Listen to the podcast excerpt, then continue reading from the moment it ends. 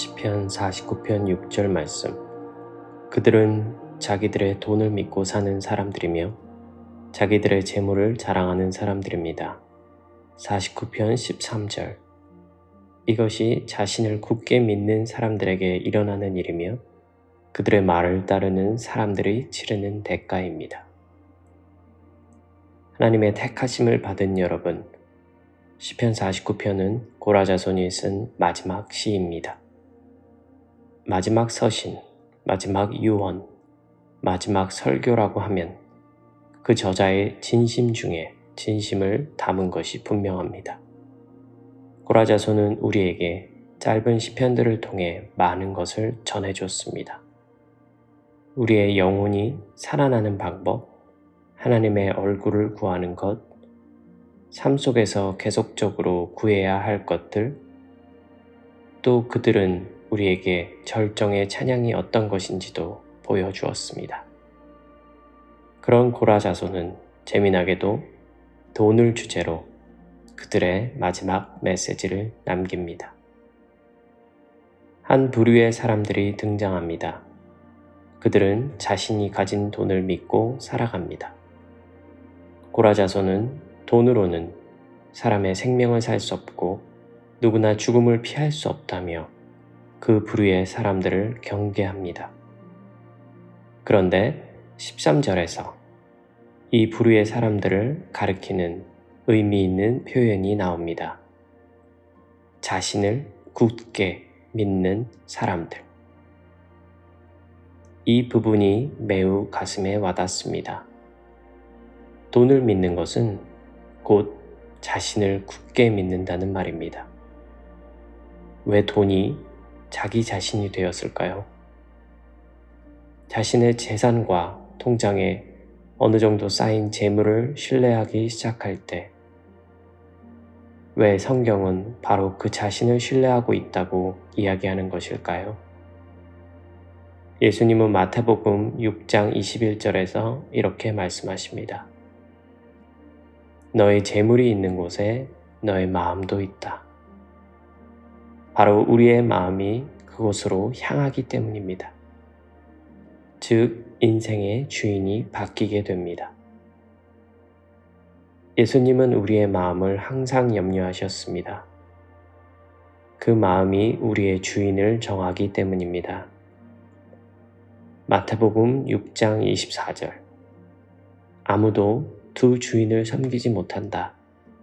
한쪽을 미워하고 다른 쪽을 사랑하든지, 한쪽을 귀중히 여기고 다른 쪽을 업신 여길 것이다.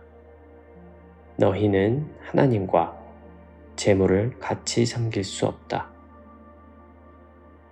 내 마음의 주인이 정말 예수님인지 아니면 말로만 고백하는 것인지 알 수 있는 길은 내가 재정을 하나님 앞에 항복시킬 수 있는지를 보면 알 수 있습니다.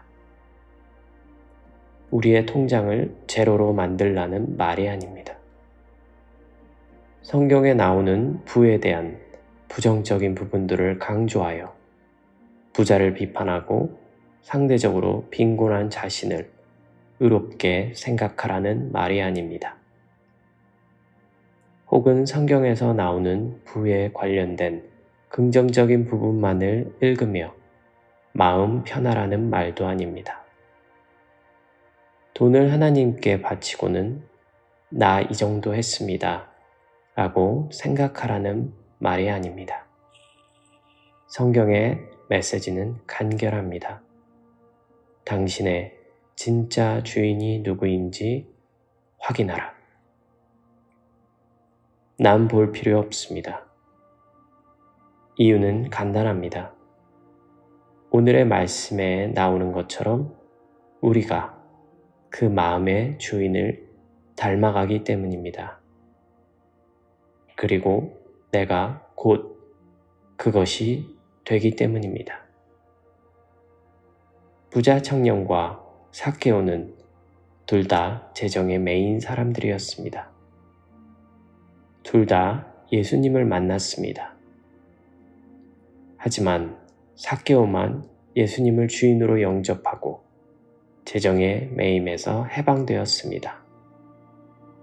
예수님은 사케오가 구원받았음을 기뻐하십니다. 하나님의 얼굴을 구하고 우리 영혼의 채워짐과 회복하심을 사모하시나요?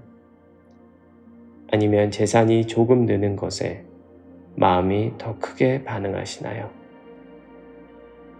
재정이 하나님께 항복된 사람들은 통장에 쌓인 돈을 기뻐하는 것이 아니라 영혼을 살리는 일에 재정을 흘려보냅니다. 선한 사마리아인처럼 살게 됩니다. 청지기의 삶을 살아갑니다.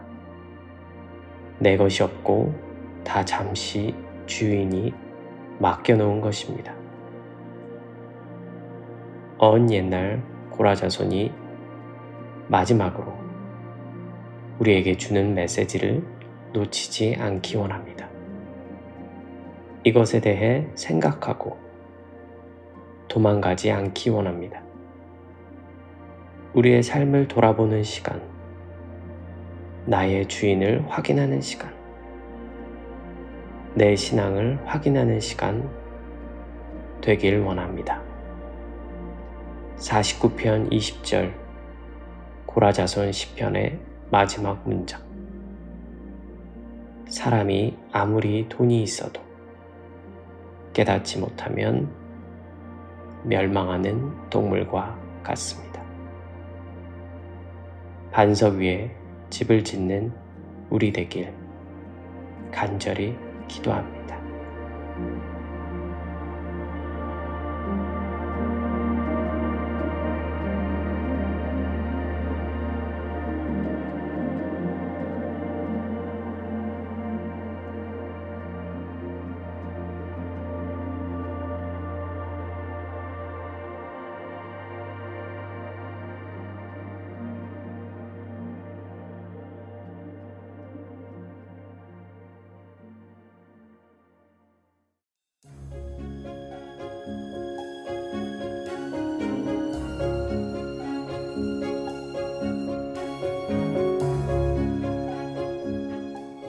복음으로 하나 되는 교회 GCC 팟캐스트